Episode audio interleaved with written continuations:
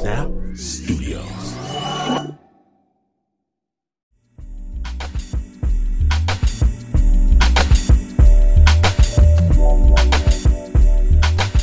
Today on Snap Judgment, we're doing something a bit different. Have you ever had a problem and looked everywhere for a solution, then tripped across something random that absolutely spoke to you? Well, today, we proudly present a special presentation of a podcast called Dear Poetry. It's a show from Audible, and it's hosted by Louisa Beck. And in it, she gets a call from a person with a situation, and they turn to poetry to figure out some advice. And that's the simplified version. The real version is like poetry itself. It's complicated. It's rich with story, full of stakes, beauty, tragedy, love. And the following piece, it does reference sexuality, war, an epic poem, and an even more epic painting. And it's going to use some language that is frank and real. And like all epic poems, it's going to have some graphic scenes. Listener discretion is advised. We begin with the host of Dear Poetry, Louisa Beck, telling her story. To know why poetry can offer some of the best advice, I want to tell you about this one German book that was mailed to me by my godfather when I was 14.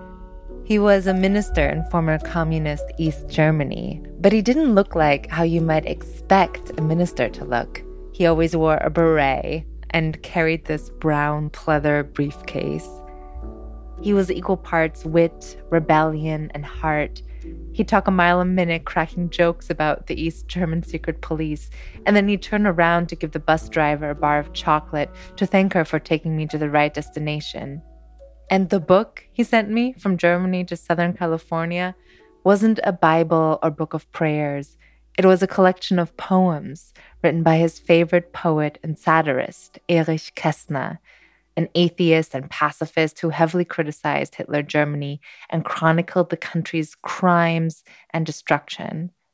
The book was titled Dr. Erich Kästner's Lyrical Apothecary, and in it were poems sorted by ailment. The table of contents read, quote, If aging is putting you in a bad mood, turn to page 21, 56, 60, and 92, or if you're witnessing poverty, turn to pages 42, 54, and 58. And once the know it alls have finally finished lecturing, turn to pages 32, 76, 105, and on and on. I was riveted, and so was my godfather. He knew most of the poems by heart. In fact, he knew so many poems by heart, he could spend all day reciting one after the other. He'd just interrupt our conversation mid sentence and start. Here's audio from one of the last videos I took of him.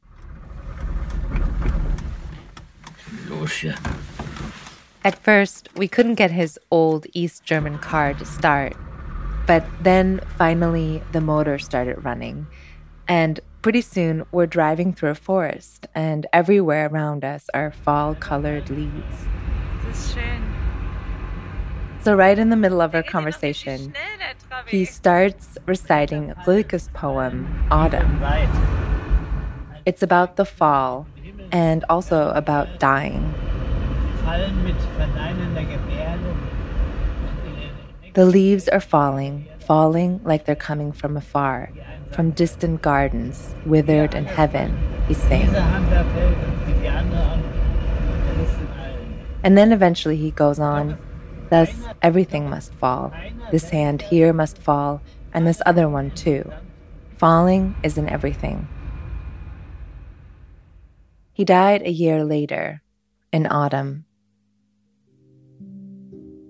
My name is Louisa Beck and I'm a reporter who covers politics, the environment, and the many news that make the day's headlines.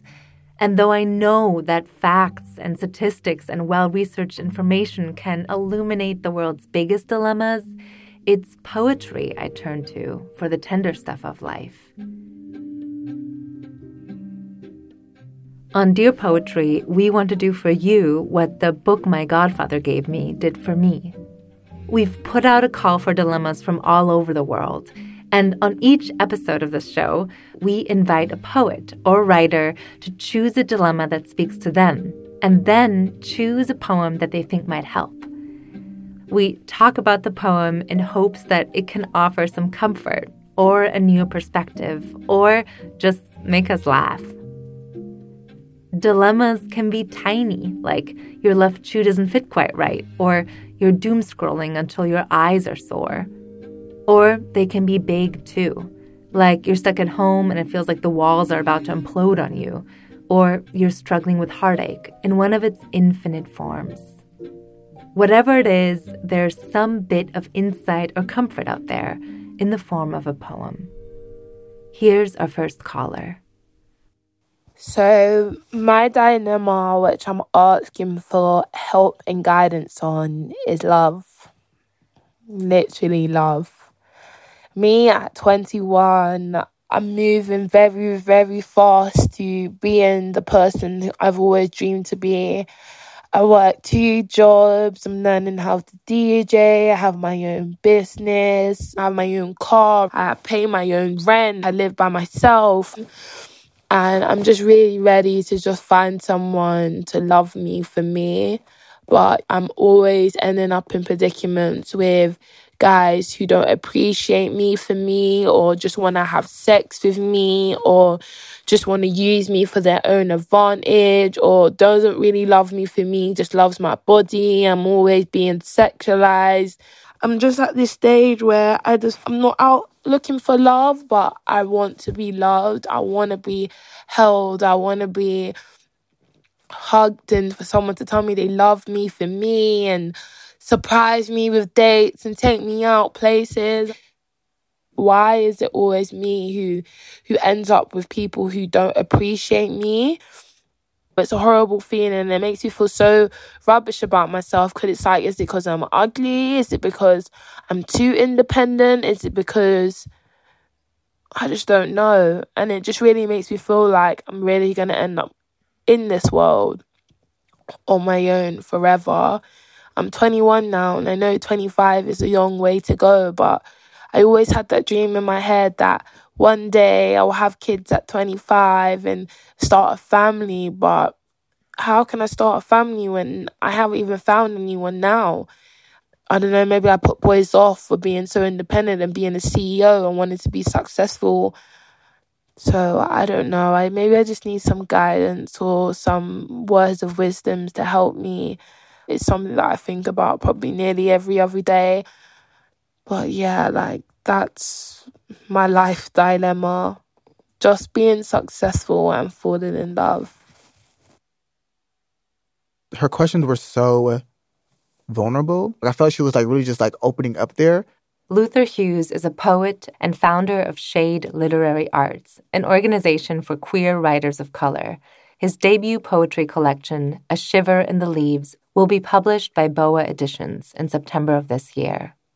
What about this dilemma resonated with you? I was drawn to it because of the deep desire for love. And it's funny because also they mentioned their age of being 21. And I remember kind of being 21 and wanting love in the way I thought love was supposed to be given to me. You know, I wanted to have kids and have a family by 25. But as I listened to it, and kind of reminisce on my own experiences, I was like, ah, yeah, like this is a very common feeling because love is so complex. And then it's also like not, right? Like it's a basic function of humans to want love. Totally. Um, and also what drawn me to this was like the announcement of they're independent, they're all these things, and which is also a very interesting thing to place beside the deep desire for love. And so it got me thinking about self worth, which is why I chose a poem that we're going to talk about today. And I gotta say, you chose a really unexpectedly intense poem in response to this dilemma. I love this poem. Can you tell me a bit about the poem and the poet who wrote it? Um, yeah, so the poem is by Paul Tran and is called an ekphrastic, um, which is a poem in response or about a piece of art or object. And the title of the poem is Judith Slaying Holofernes, Oil on Canvas, Artemisia Gentileschi, 1620. And so the poem is named after this 17th century Italian painting, which depicts the biblical figure of Judith. And I read that she's famous for assassinating this Assyrian general Holofernes, who'd been trying to conquer the Israelites. Yes. And I just want to say to those listening that it's totally worth pausing a moment, if you can, to Google this painting, Judith slaying Holofernes, because it's crazy. Um, can you describe the painting? Yeah, so the painting was created by Artemisia Gentileschi, who was an Italian painter, I believe, um, for the 17th century. Um, the painting itself, so it has Judith leaning over Holofernes with a knife, slitting his throat. And then next to um, Judith is her maid, who is kind of holding him down.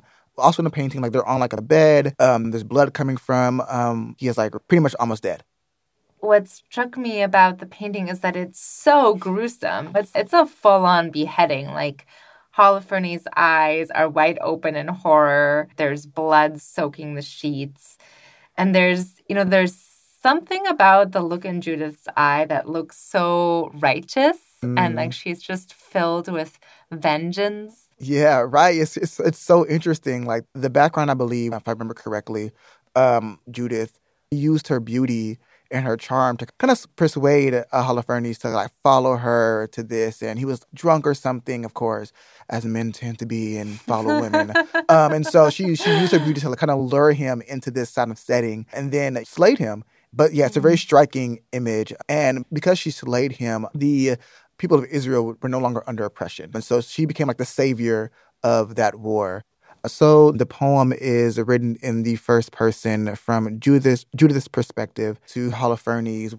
And so the poem basically imagines her speech as she is killing him, right? So at the moment of his death. Yes.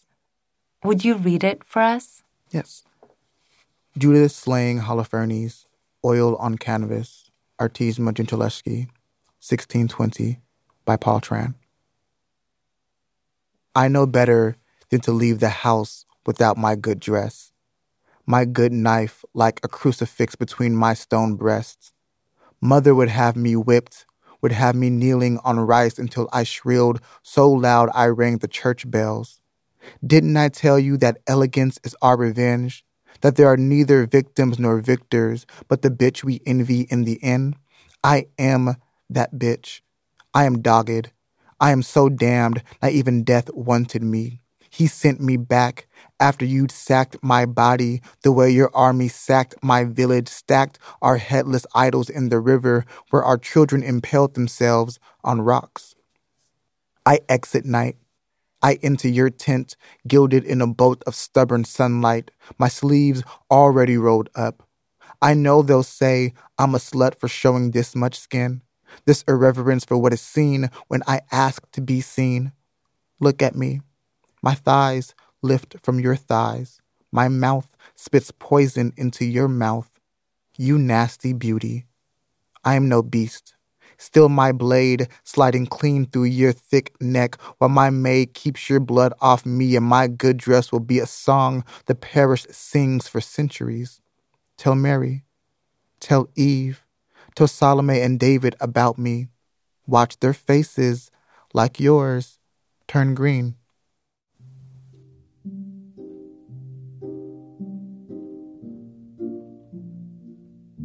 Oh, we're not done, snappers. We can't just drop that poem on you and not know why. When we return, find out how an epic painting ties back to a woman looking for love. Stay tuned.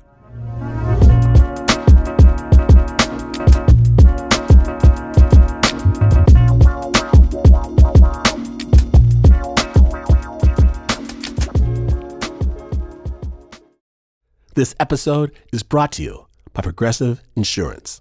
What if comparing car insurance rates was as easy as putting on your favorite podcast? With Progressive, it is. Just visit the Progressive website to quote with all the coverages you want. You'll see Progressive's direct rate, then their tool will provide options from other companies so you can compare. All you need to do is choose the rate and coverage you like. Quote today at progressive.com to join the over 28 million drivers who trust Progressive. Progressive Casualty Insurance Company and affiliates comparison rates not available in all states or situations. Prices vary based on how you buy.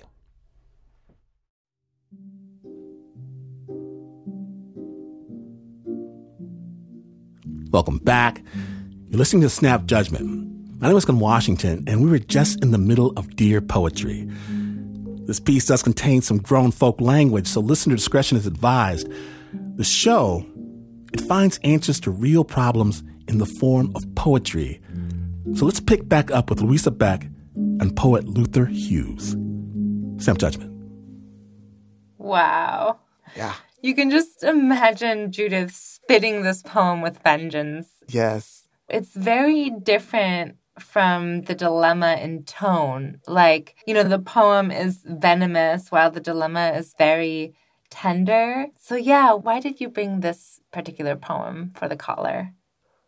I feel like a poem that would have been like, wait for love, it'll come, or don't worry, or love is great, just hold it out. I feel like wasn't strong enough as a response to this very, yeah, tender dilemma and recognizing that, of course, this poem doesn't respond to it directly, but within the dilemma itself, I think desiring the deep love they were asking for is kind of surface level dilemma. And I think the real dilemma is recognizing one's true power and that to use one's own uh, characteristics or whatever draws people to them, to use that as they develop their own confidence in wanting love and deserving love. And so this poem, I want the caller to use as a guiding light for their own self-worth and to keep thinking about what Judith did and how she used her beauty to get what she wanted.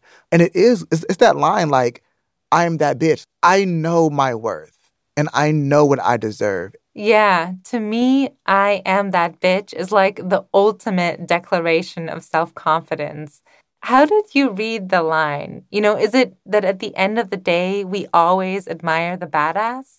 Yeah, that it's saying that it doesn't matter who wins or who loses, because all we care about is I'm the one you envy, right? I'm the one you're going to be thinking about and talking about after the war, the whatever is over. And they're right. After the war was over, it was Judith they were talking about because of what she did. Right. She saved her people. Saved her people, exactly. And so and she wasn't on a battlefield, right? She was, doesn't matter. Like she was neither victim or victor, but we remembered her because she saved her people. Um, and so, and we're still talking about her. We're still, still admiring her. she's, an, she's, she's a literal icon. And then I am so damned, and damnation having its own connotation tied to, you know, hell and, you know, doing wrong, right? Being not good. I am so outside of the terminology of good and evil and wrong, not even death. He didn't even want me because I'm too iconic for death.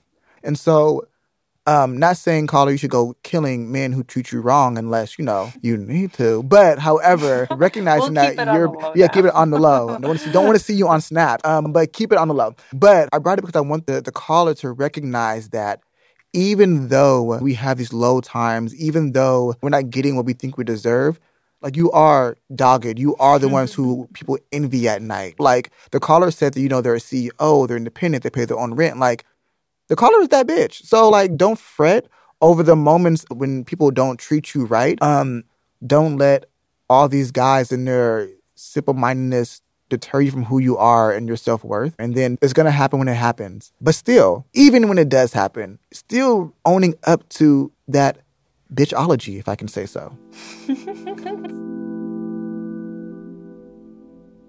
I thought this is such a great line too. You know, m- my sleeves already rolled up. I know they'll say I'm a slut for showing this much skin. This irreverence for what is seen when I ask to be seen. Look at me. Um, I thought about this line too when I heard the caller's message. I try to not be sexualized, but always just get sexualized. And I love how Judith handles being sexualized and humiliated in the poem in in those lines you know? She she doesn't care. Like she she clearly wants to be seen. And so she just rolls up her sleeve to show herself and shows that she's got the upper hand or that you know she's above those insults. And yeah i just thought maybe that line can be inspiration for the caller too in terms of just owning how you want to look and be like, fine, you want to sexualize me? Fine. That's the very thing that drew Holofernes to her, right? The rolled up sleeve, right? All showing that much skin. That is what drew him to her. You mean like, so her skin is basically what gives her the access that she needs to save her people. Yeah. And so, like, it's funny because, like, she's seen as disrespectful for doing this, but then that's the very thing that caused her to become a hero because the very thing that I'm looked down upon is the very thing that saved us. And so, like, you're welcome. You know, like, you look at me. Yes, look at me for sure because I am the one you envy at night because you all wanted to be the hero, but couldn't because you were afraid to show this much skin. You were afraid to give in to the very thing that is causing people to want to be with you. I think it goes mm-hmm. back to the collar, right? Like, you know, to like own up to that sexuality and own up to like the very power they wield with that. Use mm-hmm. it, I think. I think it's, it's, a very powerful tool to wield one's sexuality in that way. Mm-hmm. Mm-hmm. Mm-hmm. Do you have any last words of advice for the caller that I didn't ask you about? I would just say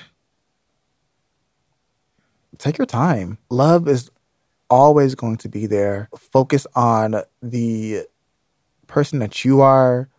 Be in awe of the world around you. Take fearful and healthy leaps into things and don't let a guy define you. And remember, you are that bitch. Yes, that's the that's actually the, the main point of this. Whoever's listening, is internalize the phrase "I am that bitch," and then walk out the door. Dear caller, there's one detail in the painting of Judith slaying Holofernes that we didn't talk about, but I think it might be a sort of visual key to your dilemma. The painter, Artemisia Gentileschi, was a woman, which in 17th century Italy, where wealthy women mostly became nuns or wives, was a big deal. If you zoom in on the painting and look at Judith's left arm, you'll see that she's wearing a golden bracelet with these green oval stones. They're engraved, and it's hard to make out the details, but some historians think they depict the Greek goddess Artemis, and that Judith in the painting is actually a self portrait of the artist. And it makes sense when you know Artemisia's story. When she was 17, her mentor, the painter Agostino Tassi, raped her. And she testified against him in court, a decision that was maybe even more radical back then than being a female painter, especially because in 17th century Italy, it meant she'd be tortured with thumbscrews while the court interrogated her. I know that sounds crazy, but the courts used torture as a sort of lie detector the belief was that if a person is willing to tell their story while enduring excruciating pain, it must be true. But Artemisia told her story, and despite being tortured, she won the trial. Her mentor was found guilty and sentenced to exile. But he had connections to the Pope, and you know how those things go. He never served his sentence. Instead, Artemisia was publicly shamed for telling the court about what he did to her. A year later, she started that painting of Judith slaying Holofernes. It's not hard to imagine who she might have been thinking about when she drew Holofernes, wide eyed and bloody, on the bed. When I look at that painting now, all I can think is Artemisia, I'm in total awe of the expressiveness of that painting and of her. She had achieved something that was nearly impossible for a woman in 17th century Italy. She turned her love for art into a life. She'd become an independent and highly successful painter. I just imagine her with that bracelet, turning to her mentor Agostino and all the other men who tried to keep her down and say to them, eyes narrowed, That's right, I am that bitch.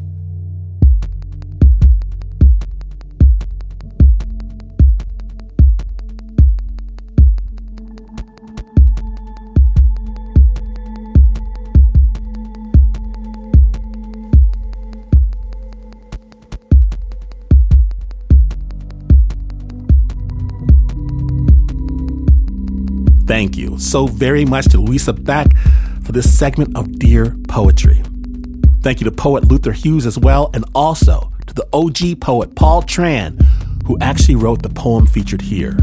Dear Poetry has even more callers with more dilemmas, and a lot more poetry on their podcast, you can listen on Audible at adbl.co slash dear poetry.